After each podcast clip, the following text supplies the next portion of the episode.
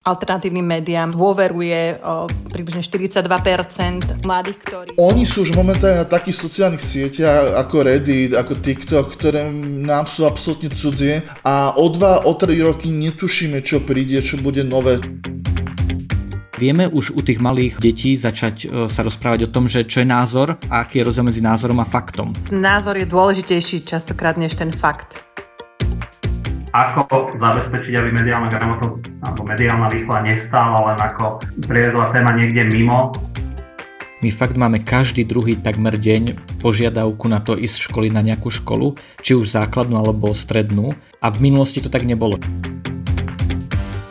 Rádio, televízia, internet, billboardy, reklamy a print, všetko sú médiá, ktoré nám niečo hovoria a vplývajú na nás.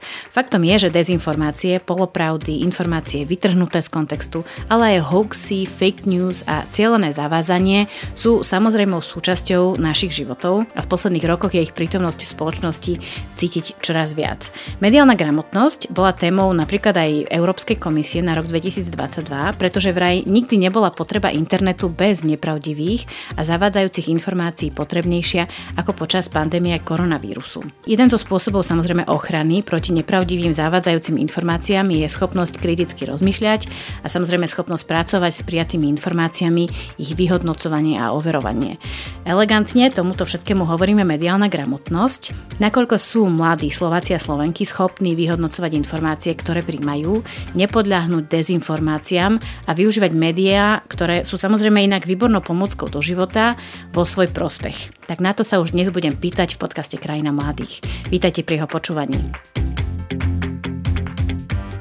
Krajina mladých je podcast, ktorý sa venuje deťom a mladým ľuďom na Slovensku. Pýtame sa, čo ich teší, trápi a čím žijú. Podcast je iniciatívou Rady Mládeže Slovenska a ja som Katarína Urban-Richterová.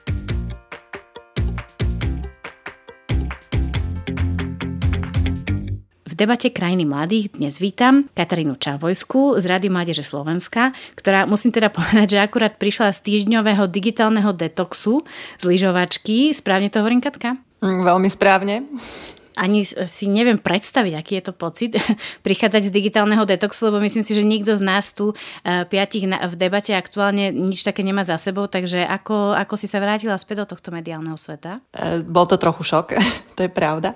V prvom rade treba povedať, že to nebolo nič plánované, lebo bola to skôr nehoda, pokazil sa telefón a pokazil sa tak, že sa nedal opraviť a zároveň sme boli na mieste, kde sa nedalo dostať rýchlo ani k žiadnemu rozumnému obchodu, ani sme nemali vlastne čas, ani možnosti tak som jednoducho zostala týždeň bez funkčného telefónu, bez pripojenia na internet, bez možnosti, aby sa mi niekto dovolal. A bolo to super. Prvý deň bol teda trochu úzkostný, druhý trochu neistý, ale od toho tretieho to už bolo také super, že som si nepotrebovala pozerať ani nejaké noviny, alebo že čo sa vlastne niekde stalo, alebo natrčať uši, čo hlasia v nejakom rádiu. Mm-hmm. Mm, tak to je zaujímavé. Tak vítaj teraz späť v tomto digitálnom svete, pretože dnešnú debatu nahrávame online, takže už si v ňom plno ponorená. Z Národného inštitútu vzdelávania a mládeže vítam Andrea Návojského a vás sa tiež spýtam na e, digitálny detox. Dávate si takéto detoxy? Žiaľ nie, ale, ale teda prudko nad tým premýšľam, lebo som zistil, že trošku sa stávam aj ja takým nejakým otrokom e, tých instantných informácií a byť stále informovaný, sledovať správy, čiže určite nad tým vážne premýšľam aj ja. Že byť stále zapnutý nie je jednoduché. Spýtam sa Ondreja Šuca, ktorého tiež e, vítam v dnešnej debate, ktorý e, je riaditeľom Slovenskej debatnej asociácie. Ako to máš ty, Ondrej, my sa poznáme, týkame si. Ako to máš ty, e, si tiež stále zapnutý, každý deň čekuješ, pozeráš online? O, dobrý deň, ahoj. O, žiada sa mi povedať, že, že bohužiaľ o, áno, v zásade som takmer celý deň a celé týždne zapnutý. Je to aj tým, že vlastne pracujem s mladými ľuďmi, veľmi často s dobrovoľníkmi, takže tí začínajú žiť a fungovať a pracovať práve vtedy, keď nám bežným ľuďom končí pracovná doba, takže vlastne o,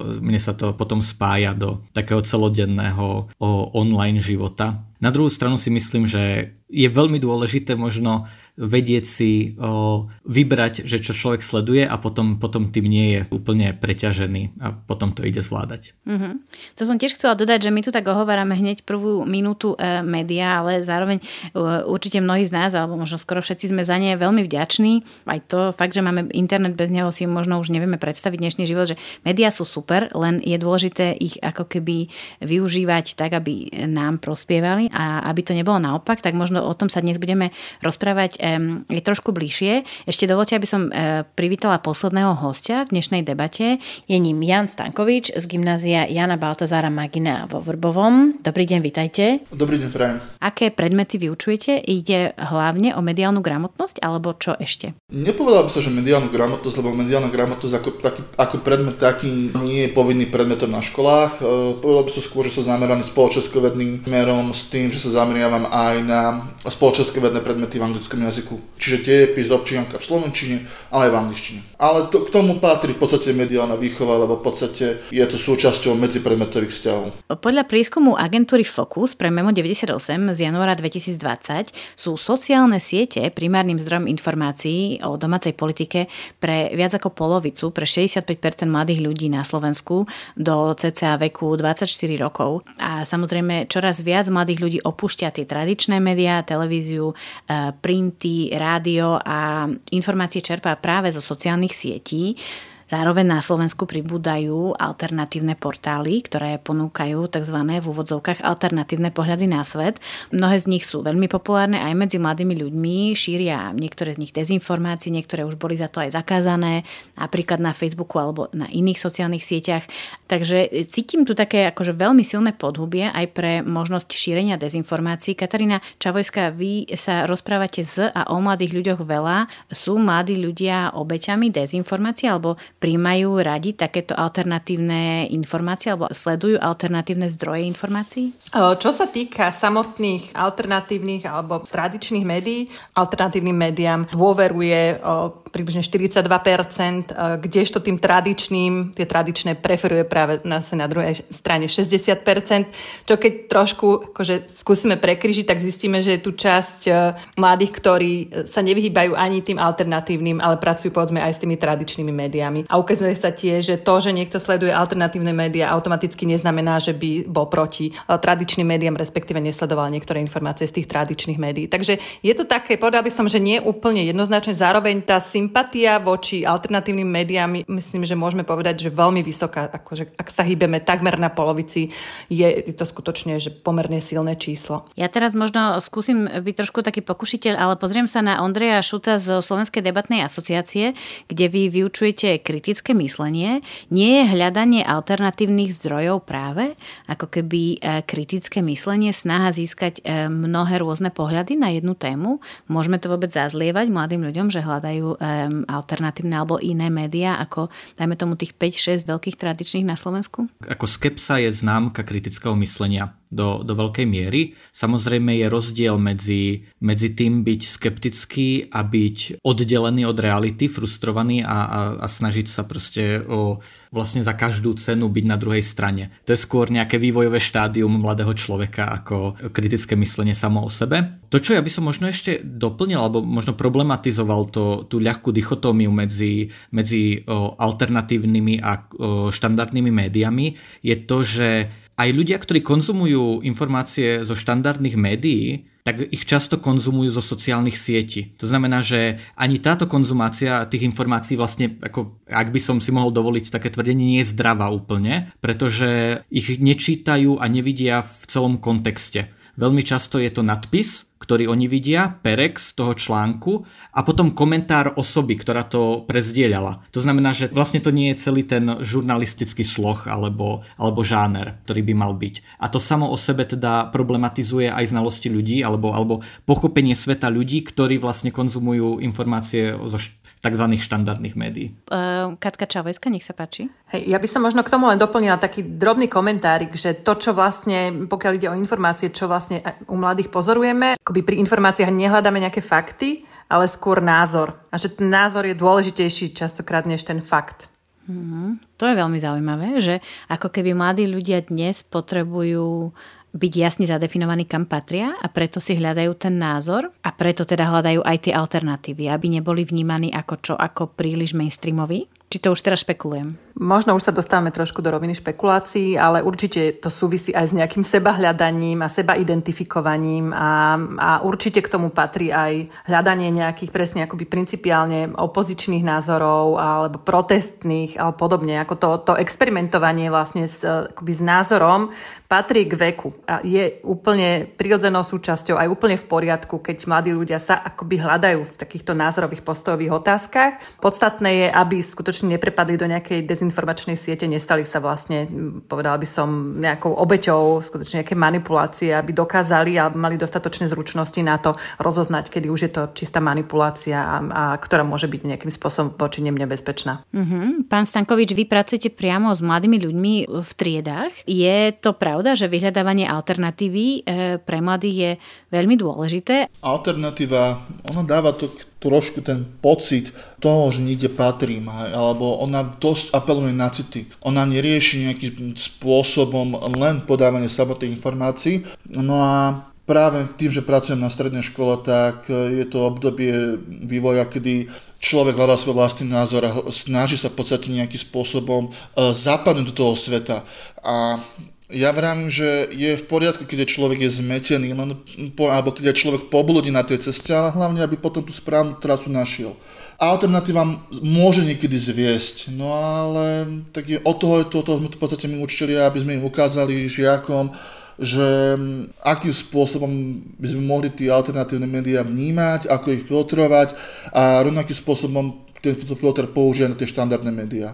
Čiže Nepovedal by som, že by žiaci nutne vyhľadávali viacej tie alternatívnejšie médiá. Skôr by som povedal, že sa jedná o typ žiakov, ktorý sa možno viacej vnútorne hľadá. Uh-huh. Teraz sa pozriem na Andrea Navojského e, z Národného inštitútu vzdelávania a mládeže. Je pravda, že vzdelávanie v oblasti práve mediálnej gramotnosti je dnes dôležitejšie ako kedykoľvek predtým? Vnímate to tak aj vy? Určite áno, ja by som možno ešte trochu zareagoval aj na predrečníkov ešte k tej téme alternatívnych médií. Trochu sa nám ako keby možno aj terminologicky posunulo to vnímanie, že čo sú alternatívne médiá alebo alternatívne médiá často fungujú a naplňajú aj svoju pozitívnu rolu, pozitívnu funkciu. U nás, alebo v tom diskurze sa, sa im dostalo také negatívne konotácie, čiže ja by som možno skôr používal termíny ako dezinformačné médiá a, a, a konšpiračné médiá. Pre mňa alternatívne médiá nemusia nevyhnutne znamenať niečo negatívne. To je prvá vec, ktorú som chcel povedať.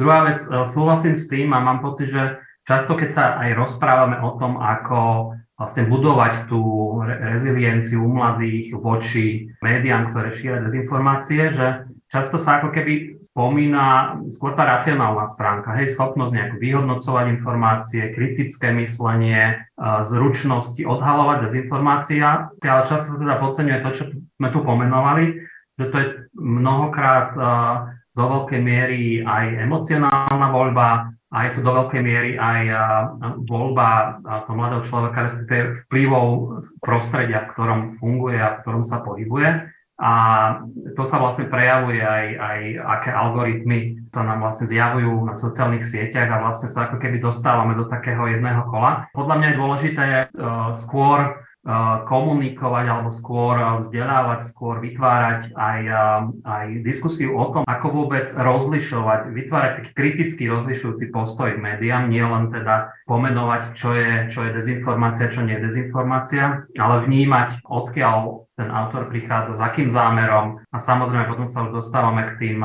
tým kritickým analýzam obsahu a orientácii zdrojov informácií. A čo sa týka tej otázky, tak možno viete, určite ste si všimli v médiách, aktuálne, aktuálne prebieha neviem, príprava nového obsahu vzdelávania pre základné školy a mediálna gramotnosť dostáva oveľa, oveľa vyšší priestor ako doteraz v tom návrhu nového štátneho vzdelávacieho programu, nového kurikula a je vlastne jednou z prierezových tém, respektíve prierezových gramotností, čo znamená, že a obsahy mediálnej výchovy sa objavujú vo viacerých predmetoch. Áno, ďakujem, že ste to spomenuli. Ja sa určite o tom novom obsahu vzdelávania e, budem s vami rozprávať neskôr, ale aj ďakujem, že ste de facto pomenovali to, o čom sme sa tu iba začali rozprávať, že alternatíva nie je vždy zlá.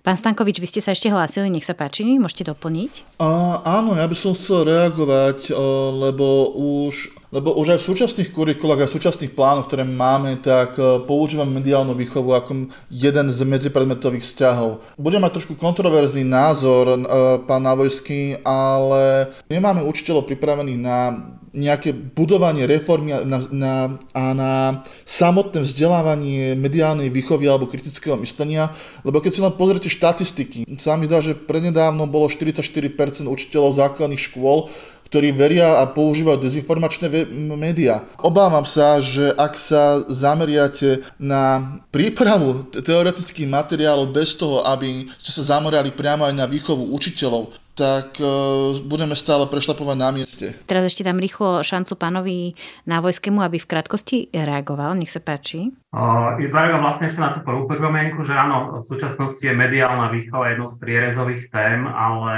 uh, často to teda dopadá tak, že prierezové témy sú takým príveskom uh, v školách, vo vyčovaní, že naozaj tí, tí učiteľa, ktorí chcú si to niekde včlenia do výraznejšej miery, ten tá zmena zásad, základná je v tom, že momentálne sa prierezové gramotnosti stávajú súčasťou vzdelávacích oblastí vo veľa väčšej miere. A druhá pripomienka, že kurikulárne zmeny majú samozrejme viac krokov. Jedným z nich, ten prvý základný, je príprava nového obsahu, ale samozrejme budú nasledovať nové programy vzdelávania, a zameranie aj na prierezové gramotnosti, na mediálnu gramotnosť, metodické podporné materiály pre školy.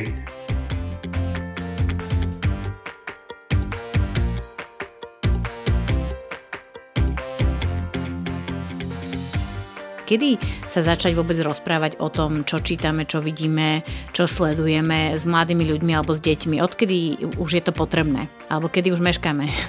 Pozriem sa na Ondreja Šuca z Slovenskej debatnej asociácie. To, ako my chápeme mediálnu gramotnosť alebo mediálnu výchovu, je, že to je vlastne aplikované kritické myslenie na nejaký priestor. Tak ako matematika je, alebo fyzika je aplikovaná matematika, tak veľmi podobne to ja chápem s tým kritickým myslením a mediálnym priestorom alebo mediálnou gramotnosťou. A preto si myslím, že my vlastne vieme začať učiť kritické myslenie alebo tú mediálnu gramotnosť. Vlastne áno, tak, tak ako povedal pán Stankovič, už detí na prvom stupni základných škôl. My s tým apropo máme tiež už skúsenosť. Nie je to vyslovene mediálna výchova v tom význame slova, že učíme mladých ľudí, alebo teda detičky, o, aké sú znaky dôveryhodného média, aké sú zásady žurnalistickej práce ale vieme už u tých malých detí začať sa rozprávať o tom, že čo je názor a aký je rozdiel medzi názorom a faktom. Aký je rozdiel medzi prediktívnym názorom, to znamená nejakým odhadom do budúcnosti a názorom postojom. Hej? A tieto veci, tieto základy, keď tí mladí ľudia už nadobudnú v detstve, tak potom o mnoho jednoduchšie sa im v budúcnosti potom filtruje ten mediálny obsah, ktorý na nich vyskočí v momente, keď, keď sa prvýkrát prihlásia na YouTube alebo na iné sociálne siete. A takýchto menších vecí, ktoré ich vieme začať učiť už v mladom veku, je v zásade plno. Jan Sankovič. Ja mám skúsenosti aj so základnou školou a môžem povedať, že deti reagujú extrémne rýchlo, extrémne skoro sa pýtajú už žiaci prvého stupňa reagujú, že toto je politik je pán Fico, toto je pán Matovič. Oni títo ľudí vnímajú.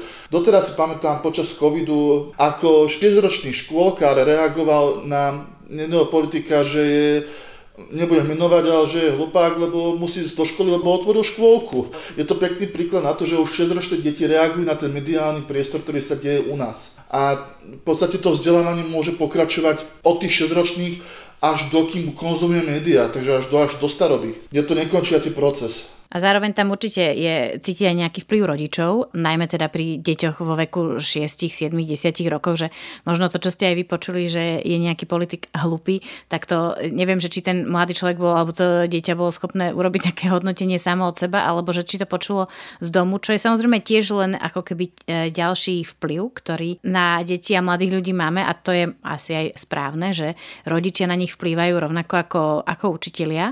Samozrejme internet nevypneme, ani sa šírenie hoaxov alebo nepravd e, alebo zavádzanie fake newsov sa neskončí samo od seba. Táto dezinfoscéna bude fungovať asi aj ďalej a budeme vidieť, že bude mať silný vplyv na ľudí a ich správanie, lebo tak je nadizajnovaná. Ale samozrejme my teraz potrebujeme tú druhú stranu ošetriť, aby tí mladí ľudia sa vedeli voči tomu nejakým spôsobom obrániť tak ja rozmýšľam, že čo sa aktuálne robí. Pozriem sa teraz do neziskového sektora na Slovenskú debatnú asociáciu, ktorá už desiatky rokov de facto vyučuje kritické myslenie, ale myslím, že vy vyučujete aj mediálnu gramotnosť. Tak možno, keby si mi Ondrej v skratke povedal, čo to znamená vyučovanie mediálnej gramotnosti nie žiakov, ale učiteľov. V zásade neexistuje nejaká ucelená predstava, čo to vlastne je. A čo by mal taký učiteľ, ktorý učí mediálnu výchovu alebo mediálnu gramotnosť vlastne ovládať. Existuje viacero prístupov, ale ale, ale neexistuje nič ani centrálne, ani niečo, čo by získalo nejaký, o, nejaké ocenenie, že Badge of Honor. Ale existuje plno učiteľov aktívnych, ktorí už nie, že teraz posledných 5 rokov, ale že 10-15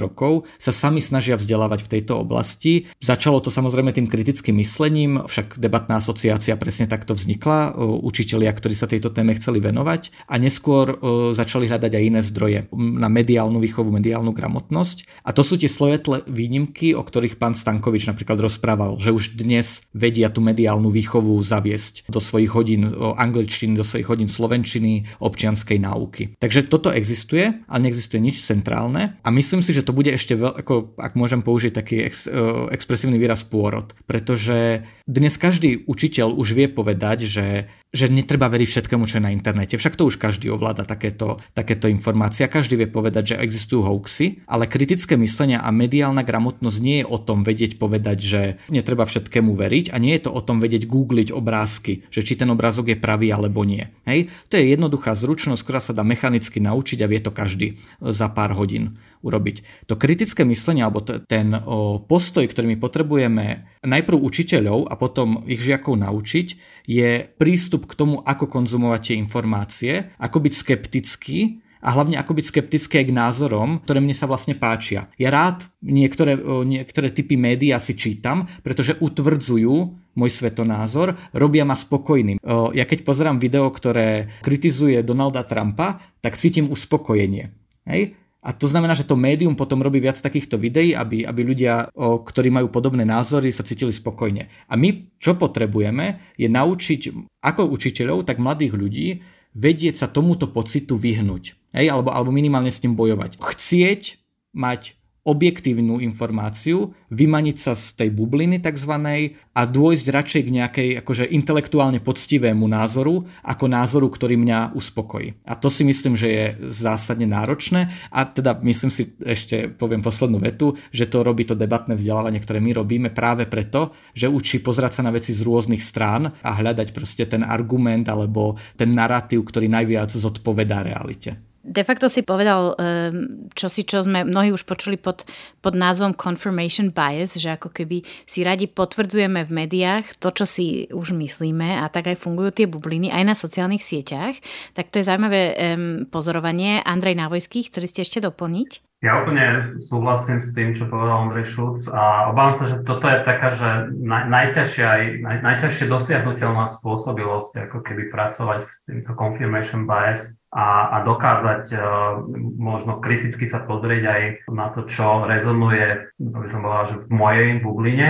A myslím si, že to do veľkej miery aj prispieva k tomu, prečo možno nie sme takí úspešní hej, v boji uh, proti dezinformáciám, lebo sa ako keby trochu, trochu zakopávame, alebo trochu sa udržiame v tých, tých zákopoch svojich a ak sa neviem teda pozrieť kriticky možno na svoje predpojatosti, tak to predpokladá, že nedokážem pochopiť predpojatosti iných, respektíve ich nejaké postojové rámce alebo, alebo ich vplyvy, ich, to, čo formuje ich postoje. Často kritické myslenie je už taký sprofanovaný termín, je to taký vyprázdnený pojem. My sme napríklad uvažovali, že keď budeme formulovať aj tie štandardy, že či nás napríklad nepoužívať miesto kriticky nejaký že rozlišujúci postoj k médiám, aby to teda nebolo opäť nejakým spôsobom vnímané ako kriticky v zmysle spochybňujúci všetko. Že spochybňujem, strácam dôveru voči čomukoľvek a ako keby to skrývam za, za to, že však však to je to kritické myslenie, nie? Že, že spochybňujem. Áno, že ono to možno vyzerá ako slovičkárenie, ale, ale asi aj nie je, lebo to veľa hovorí. A de facto vy ste teraz povedali, e, že hovoríme o spochybňovaní. Dá sa povedať, že dnešná generácia mladých ľudí, ak to teda mám vrátiť späť e, k téme mladých dnes, že je generácia, ktorá spochybňuje všetko, všetkých naokolo. E, vieme o tom niečo? Napríklad Katarína Čavojská, máte k tomu nejaké informácie, že mladí dnes ozaj ako keby viac spochybňujú všetko okolo? Nielen teda tie mediálne obsahy, obsahy, ktoré je nám povedané, že ich máme spochybňovať a máme si preverovať, ale že aj všetko a všetkých okolo, že už im tak trošku menej veríme. Mám tu dve také informácie, ktoré možno ukazujú dve strany mince. A tá jedna je otázka týkajúca sa médiám, keď nám teda 77% mladých súhlasí s výrokom, že žiadnemu spravodajskému médiu nedôverujú 100%, pretože každý môže urobiť chybu alebo môže určitým spôsobom manipulovať s ľuďmi, čo je teda akože výrazná, výrazná väčšina a naznačuje možno aj istú mieru akoby opatrnosti voči tomu mediálnemu obsahu, čiže to je jedna vec. Ale druhá vec, ktorú by som možno ukázala a, a ktorá možno tiež je dobrý podnet do diskusie a o niečom hovorí, je otázka nejakého overovania si informácií. A tam podľa mňa už nie sme až v takej dobrej situácii, lebo to, čo pozorujeme medzi mladými je ak, tak tendencia čerpať informácie z dôveryhodných zdrojov. A to, čo považujem za dôveryhodný zdroj, je už, mám pocit, vysokosubjektívna informácia, respektíve vysokosubjektívna definícia ktorá môže byť naozaj daná tým, v akom sociálnom prostredí sa hýbem, z aké rodiny som, čo som si možno osvojila alebo neosvojila v škole a podobne. Čiže je tam množstvo faktorov, ktoré vplývajú na to, čo pred nich je alebo nie je dôveryhodný zdroj. Ale potom sa deje to, že keď sa pýtame teda na overovanie informácií, tak 42% nám získané informácie nikdy neoveruje.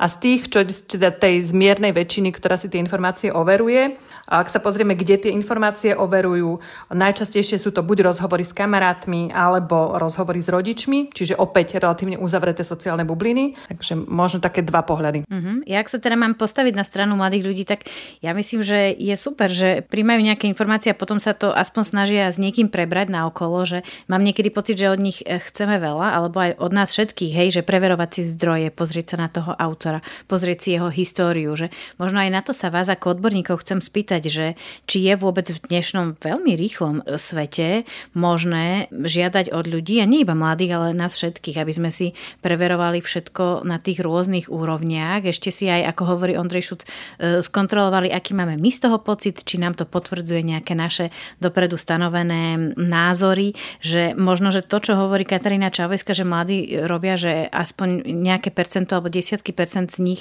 si viac menej aspoň tie informácie, ktoré získajú niekde overujú. Je to dobrá správa o slovenských mladých, že aspoň takto sa snažia si overovať informácie. Ondrej Šuc. Mne toto príde veľmi dôležité, pretože my občas, tak ako si to teraz povedala, môžeme stratiť akože zo zretela rozumné požiadavky na život človeka. Teraz nehovorím len o, mladom, mladých ľuďoch, ale jednoducho my žijeme v prostredí, kde sa na nás každý deň valí toľko informácií, koľko nemal človek v 19. storočí za celý svoj život k dispozícii. Hej? A my nemôžeme predsa požadovať po každom jednom občiansky uvedomelom človeku, ktorý chce byť zodpovedným občanom krajiny, aby overoval všetky informácie. To poprvé nejde, po druhé by sme sa zbláznili a po tretie by sme nič iné nezvládli uh, robiť asi so svojimi životmi. To, čo my musíme a, to je ten krehký balans medzi úplnou zaslepenou dôverou niekomu, až fanatickou a naopak na druhej strane medzi absolútnou skepsou a takým až konšpiračným myslením, že všetko je, všetko sa dá sfalšovať, je proste hľadať zdravú konzumáciu informácií. A to podľa mňa spočíva v tom, že v prvom rade my musíme budovať dôveru v niečo. Že nemôžu mladí ľudia, alebo vlastne všetci občania, prestať veriť spoločnosti alebo ľuďom, ľuďom okolo seba. Čo my potrebujeme je ako naučiť ľudí vybrať si to, komu budú dôverovať a čomu budú dôverovať a zároveň nikdy nie 100%. To je to, ja tomu hovorím teda zdravá konzumácia informácií, tak to je to, čo my by sme mali učiť mladých ľudí. Nie všetkému nedôverovať, všetko overovať, ale naučiť sa hľadať zdroje informácií médiá, na ktoré sa človek bude môcť spoľahnúť, tak aby sa nezbláznil v modernej dobe.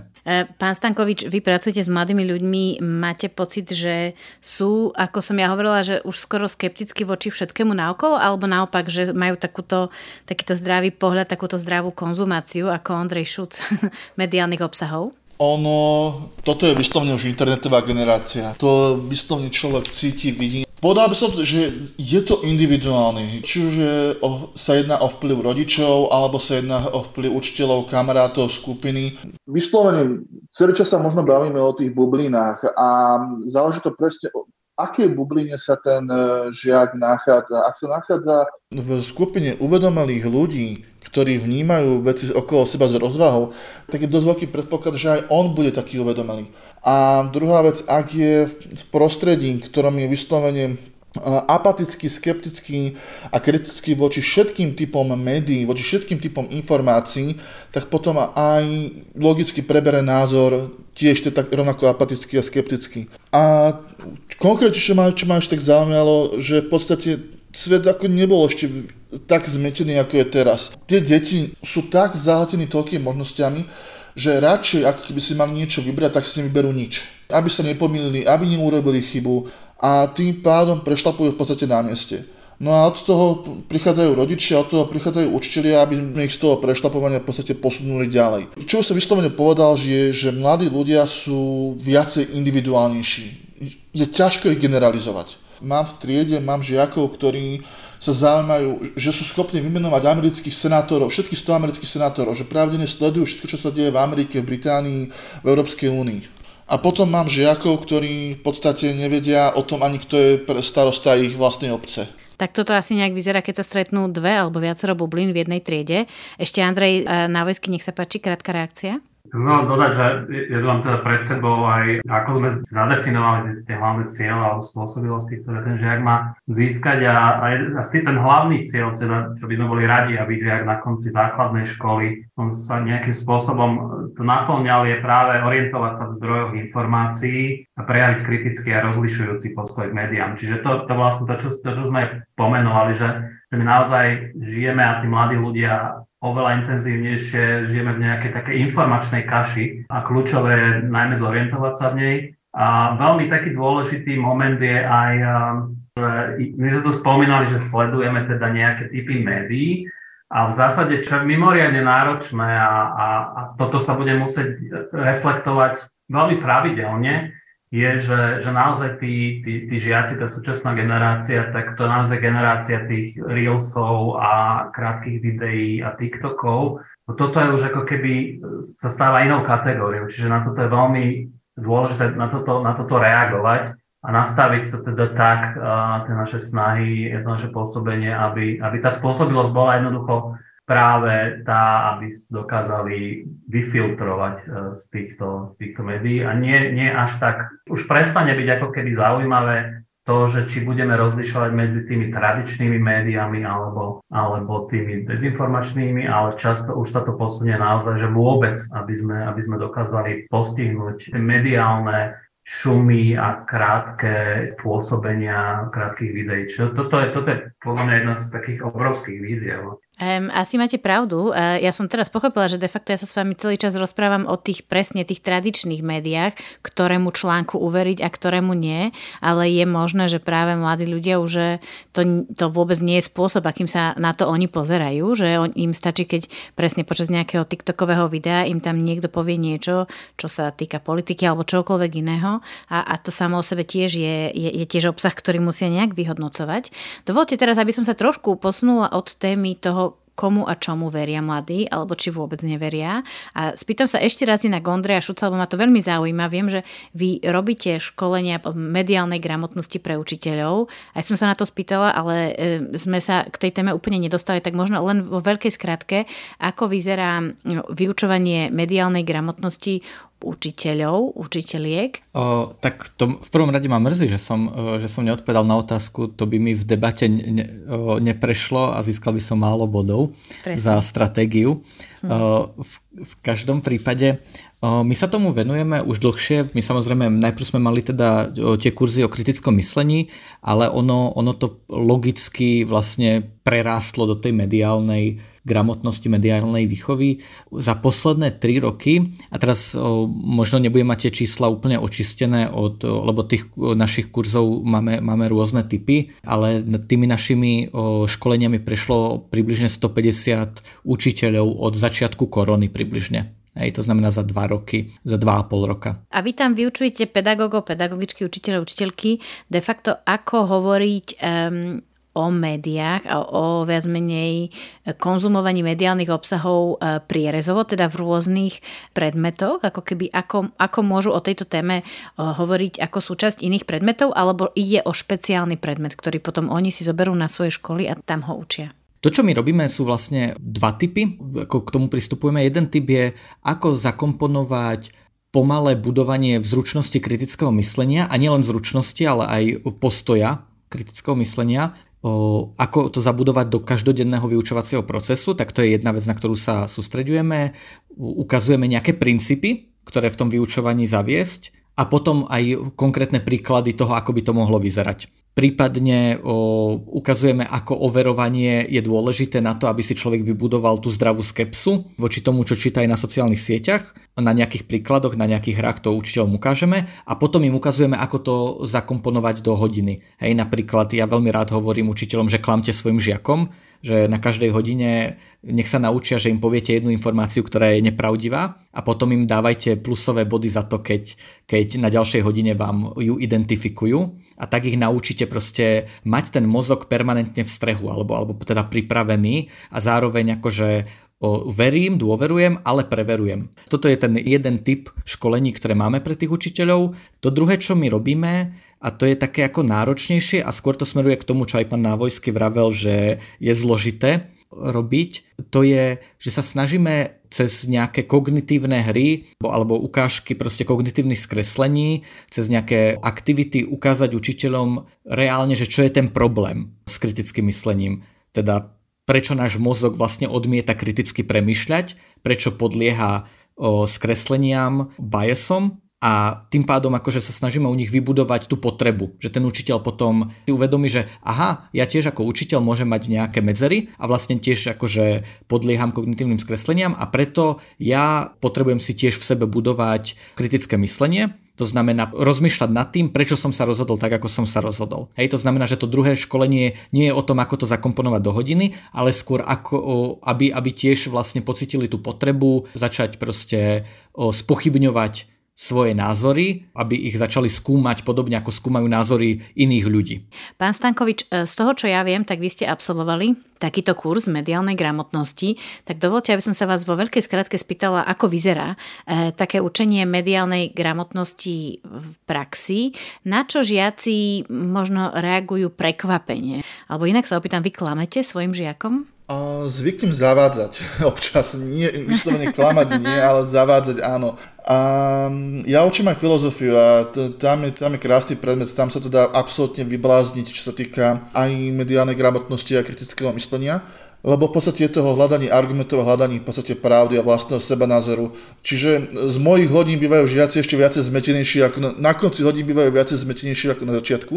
A ja im hovorím, že to je v poriadku, vy máte byť zmetení, lebo ja tú pravdu, ja ten svetonázor za vás nenájdem, vy si ho musíte nájsť sami. No a aké metódy najčastejšie používam? Napríklad, my sa osvedčili memečka. Veľmi často, veľmi raz používam analýzu videí, e, rozhovorov, a na Margo toho, čo povedal pán Šuc, e, my sa celý čas bavíme o, o mladých, ale my si musíme uvedomiť, že pre mladých je už Facebook zastaraný. Oni sú už momentálne na takých sociálnych sieťach ako Reddit, ako TikTok, ktoré nám sú absolútne cudzie a o dva, o tri roky netušíme, čo príde, čo bude nové. Čiže je absolútne nevyhnuté, ako povedal Ondrej, aby sme budovali tú ich vlastnú seba kritiku, lebo práve tieto dezinformačné weby, oni tieto médiá vždycky obsadia ako prvé. A je už potom veľmi zložité si vydobiť ten priestor a získať si toho diváka naspäť toho konzumenta, v tomto prípade mladých ľudí. Uh-huh, rozumiem. Um, myslím, že taký nedávny prieskum v Českej republike ukázal, že vzdelávanie v oblasti mediálnej gramotnosti je najmä v rukách mimovládnych organizácií, dobrovoľníkov a iniciatívnych učiteľov, že je to práve na nich. Uh, teraz sme počuli o tom, že Slovenská debatná asociácia robí takýto kurz. Na Slovensku je ešte samozrejme viacero neziskových organizácií od OZ z Múdry SK, ale aj zastúpenie Európskej komisie na Slovensku, ktoré robí rôzne projekty takéhoto typu. Ale možno sa teraz pozriem na na pána Andreja Návojského. E, ako je to s Národným inštitútom vzdelávania a mládeže? E, plánujete aj vy, už ste to dnes čiastočne spomenuli, že teraz aktívne pracujete na nejakom novom obsahu kurikul, ktoré sa budú venovať alebo budú v sebe obsahovať aj veľa z mediálnej gramotnosti. Tak povedzte, ako to bude vyzerať o ten rok? Čo dúfame, že sa budú učiť už všetci žiaci na Slovensku? No, tá reforma teda sa dostane reálne do praxe pre všetky školy až v roku 2026, aj to len vlastne od prvých ročníkov, čiže ten prvý absolvent základnej školy toho budeme vidieť až v roku 2035, a, takže až tedy budeme vidieť tie výsledky. Ale v zásade snažili sme sa naozaj reflektovať, tak ako som povedal na začiatku, najmä um, tú základnú vec, že ako zabezpečiť, aby mediálna gramotnosť alebo mediálna výchova nestála len ako priezla téma niekde mimo, ale ako zabezpečiť, aby bola, boli jej obsahy súčasťou predmetov, čiže naozaj aj na, na tej hodine slovenského jazyka, aj na tej hodine informatiky alebo občianskej náuky, aby sa to dieťa dostalo k tým informáciám nejakým spôsobom navzájom prepojenie. Čiže práve preto vlastne obsahy mediálnej gramotnosti sa začlenili do, do tradičných predmetov a vzdelávacích oblastí. Ja mám pred sebou práve vzdelávaciu oblasť človeka spoločnosť, ktorá je najmä teda tým priestorom pre mediálnu gramotnosť. Ja už som aj povedal, že jeden z tých hlavných cieľov je orientovať sa v zdrojoch informácií, prejavať kritický a rozlišujúci postoj k médiám a bezpečne a eticky sa prezentovať v online prostredí. A toto je cieľ a potom samozrejme tie ciele sú uh, rozbité do výkonových štandardov, čo predstavuje spôsobilosti, ktoré má ten žiak nadobudnúť a do obsahových, čiže čo má byť náplňou toho, tých predmetov. A môžem vám tak, taký príklad dať. Samozrejme, chceme, aby školy začali už od toho prvého ročníka, kde to doteraz nebolo až také posilnené. A napríklad ten prvý cyklus, čo je, prvý až tretí ročník, sme poňali práve tak jednoducho, ako už aj pán Šuc hovoril, čiže žiaci, aby vedeli aspoň odkiaľ sa berú informácie, aké sú ich zdroje a rozumeli dôsledkom rôznych typov správ. Čiže dokázali napríklad jednoducho odlišiť, uviesť príklad nepravdivej správy, rozlišiť názor od faktu, identifikovať, ktoré výstupy sú napríklad reklamou, rozpoznať tie základné druhy a úlohy médií a toto potom gradujeme v, na, v nasledujúcich cykloch až po ten tretí cyklus, kde už naozaj pracujeme trošku kritickejšie s tým mediálnym obsahom. Čiže tam už ten žiak by mal vedieť rozoznať, rozpoznať uh, nepravdivé mediálne obsahy, pomenovať zásady aj správania v online priestore. Uh, venujeme sa aj témam ako, ako vhodné, nevhodné mediálne obsahy a ich vplyv na seba, obraz a vlastné postoje. Nedávno vyšiel článok veľký obsah TikToku je do výraznej miery mizogínsky a, a výrazne ovplyvne posúva postoje napríklad tínedžerských chlapcov. Čiže venujem sa aj takýmto témam, ako, ako pracovať mediálnym obsahom v súvislosti s vytváraním vlastného uh, sebaobrazu, vlastného správania, uh, poznávanie foriem aj uh, pomoci v ohrozujúcich situáciách, čiže keď sa stretávajú aj s nejak, nejakými otázkami kyber neužívania a také tie štyri základné témy, ktoré, keby som to mal veľmi zjednodušiť, sú vymedzené. Prvé sú zdroje informácií, druhé sú sociálne siete, tretie je reklama a iný audiovizuálna produkcia, čiže aj seriály, napríklad filmy. A štvrtým tým tematickým celkom okruhom sú mediálne účinky a komunikácia, že tam už ideme trošku viac do tej možno takej hlbšej analýzy. Mm, ja sa priznám, že ja som bola zaskočená z toho, že dnes aktuálne nemáme žiadne celoplošné povinné vyučovanie práve mediálnej gramotnosti alebo vnímania alebo percepcie alebo recepcie mediálnych obsahov a z toho, čo teraz ja od vás počúvam, tak toto je de facto taký pokus o to, aby to bolo celoplošné, že už to nebude závisieť len od um, osvieteného riaditeľa alebo riaditeľky školy alebo pedagoga, ale že už to bude reálne povinné. Ja ešte, hm, ja ešte doplním, že ono to je aj teraz, ako povedal aj pán Stankovič, ako prierezová téma. A škola si môže vybrať formu. Čiže áno, mala by to začleniť, ale z mojej skúsenosti to často dopada naozaj na, tak, že niekedy sa to vybaví nejakým jednorázovým napríklad workshopom alebo podobne. Len aby, aby som, aby som vysvetlil, že, že aj teraz je prierezovou témou, len teraz sa na ne trochu pozeráme inak a tie obsahy sme začlenili do viacerých predmetov Čiže sú súčasťou tých tradičných predmetov, nie len ako prierezová téma niekde mimo predmetov. Áno, e, Prierezová de facto znamená, ak správne teda hovorím, je, že sa táto téma objavuje vo viacerých predmetoch. Nie sú k tomu špeciálne vytvorené možno nejaké guideliny alebo teda um, spôsoby, akým sa má vyučovať. Bude aj to, budú, budú aj špeciálne guideliny, ako som spomínal, metodiky plus programy vzdelávania. Áno že to bude, ale aktuálne to nie je. Teraz ste v, tom, v tej prípravnej fáze. Ako na to reagujú školy? Vidíte dopyt zo strany škôl um, stredných, možno základných po mediálnej výchove správne a detailne zadefinovanej? Ja si myslím, že tak ako pri uh, akékoľvek inej téme, ktorá keby reaguje na tie aktuálne pohyby a, alebo svet žiaka, tak samozrejme učiteľia privítajú hlavne tie praktické, aj pán Stankovič to pomenoval, že pokiaľ bude vytvorený obsah, ale nebudú k tomu vytvorené podporné mechanizmy, či už vzdelávania alebo metodiky, tak samozrejme to nemá význam. Čiže áno, ten dopyt určite, určite je. Tie informačné semináre o celkovo novom obsahu budú prebiehať v najbližších mesiacoch. Ja len možno doplním, áno, že ten záujem je nenormálny. Dnes, keď nie sú nie z, z ministerstva alebo neexistujú tie materiály, my fakt máme každý druhý takmer deň požiadavku na to ísť školy na nejakú školu, či už základnú alebo strednú. A v minulosti to tak nebolo. 4 roky dozadu toto neexistovalo, ale tento rok, minulý rok vlastne sa s tým roztrhlo v rece, takže ten apetít na tých školách už dnes existuje. To teda poviem iba, že e, dodal Ondrej Šulc zo Slovenskej debatnej asociácie. Ja skúsim poslednú otázku. Mediálna gramotnosť, ale aj mediálne ako keby zručnosti samozrejme znamenajú nielen konzumovanie mediálnych obsahov alebo teda príjmanie, ale aj orientácia sa v mediálnom prostredí ale aj vystupovanie vlastné, dajme tomu aj na sociálnych sieťach.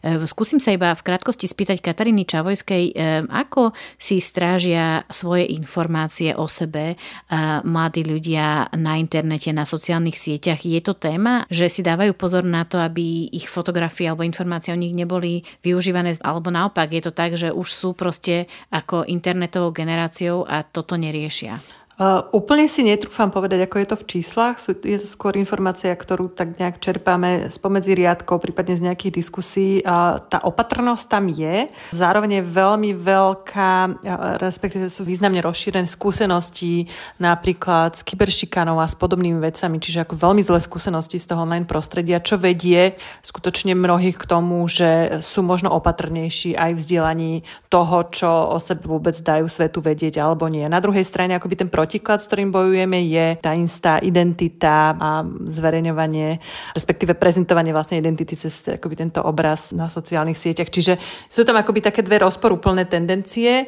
Neviem, ktorá z nich má silnejšiu alebo významnejšiu prevahu, ale obe, obe sú tam významne prítomné. Mm-hmm. Pán Stankovič, dávajú si mladí ľudia, vaši žiaci pozor na to, čo o sebe pustia von cez internet na sociálnych sieťach, alebo naopak je to, sú oveľa otvorenejší možno ako, ako staršia generácia nás? Čím staršie, tým je to lepšie. Čím mladší, tým je to paradoxne horšie sa učia. Čiže základoškoláci alebo deviatáci, respektíve prváci na strednej, um, ono, možno je to o tej sebaúcte, že im absolútne nevadí, ako sú zachytení, možno je to o tom, že ako sami seba vážia, ako sami seba rešpektujú a pravdepodobne čím viacej majú rešpekt voči svojej osobe, tak tým menej sa zachytávajú v nejakých kompromitujúcejších nejakých fotkách alebo videách. Ale momentálne internetový obrazom sa stáva vašim reálnym obrazom a práve ten internetový, ten verejný obraz je oveľa ľahšie poškodiť, zničiť a rozbiť ako ten skutočný obraz. A detská, respektíve žiaci, nevedia sa len tak ľahko odosobniť, nevedia sa často ani brániť a veľa vecí si potom e, berú osobne, veľa vecí potom nie sú schopné riešiť a môže to potom viesť aj do tragických seba poškodzovaniu alebo in, iným reakciám v podstate či už na internete alebo aj v osobnom živote. Tak to znie strašidelne, Jan Stankovič. Ja som dúfala, že mi poviete nejakú, nejaký príjemný príbeh z natáčania, taký asi nemáte pre mňa, ale žiaľ, o týchto príbehoch sme mnohí počúvali. E, ja teda možno len tak v skratke to skúsim nejak zhrnúť, že sme sa dnes rozprávali o médiách, o tom, ako by nám mohli dobre slúžiť, ale aby sa nám nestali zlým pánom. Ďakujem e, za dnešnú debatu Kataríne Čavojskej z Rady Mládeže Slovenska. Ďakujem pekne za pozvanie a pekný deň ešte prajem. Z Národného inštitútu vzdelávania a mládeže ďakujem Andrejovi Návojskému. Ďakujem pekne. Zo Slovenskej debatnej asociácie tu bol Ondrej Šuc, ďakujem. A ja ďakujem veľmi pekne za pozvanie. A z Gymnázia Vrbové, alebo aby som to správne povedala, z Gymnázia Jana Baltazara Magina vo Vrbovom, ďakujem, že tu bol s nami Jan Stankovič. Ďakujem pekne. Tak a to už je všetko z dnešnej epizódy podcastu Krajina mladých. Komentáre alebo podnety k podcastu nám prosím napíšte na moju e-mailovú adresu katarina.urban.richterová zavinač gmail.com alebo nám napíšte komentár na Facebook Rady Mládeže Slovenska. Viac epizód podcastu Krajina mladých o mladých ľuďoch a témach, ktorými žijú, nájdete aj na stránke mládež.sk, kde máme archív našho podcastu. Ďakujem vám, že ste si nás dnes vypočuli. Ja som Katarína Urban-Richterová. Počujeme sa o mesiac. A dovtedy, ako kriticky pristupujete vy ku konzumácii médií a ich obsahov? Preverujete, overujete? Alebo už máte vybrané tie svoje médiá?